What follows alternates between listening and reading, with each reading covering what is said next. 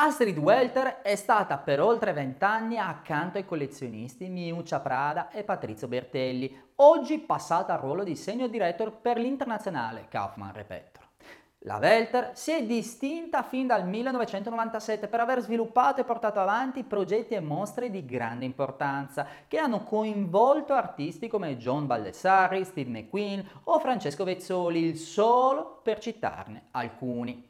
Celebri i progetti come Double Club di Londra, realizzato con l'artista Carter Noller, o l'avvio dell'espansione della fondazione con la sede veneziana di Car Corner della Regina nel 2011 e da ultimo l'apertura e il lancio della sede permanente di Milano.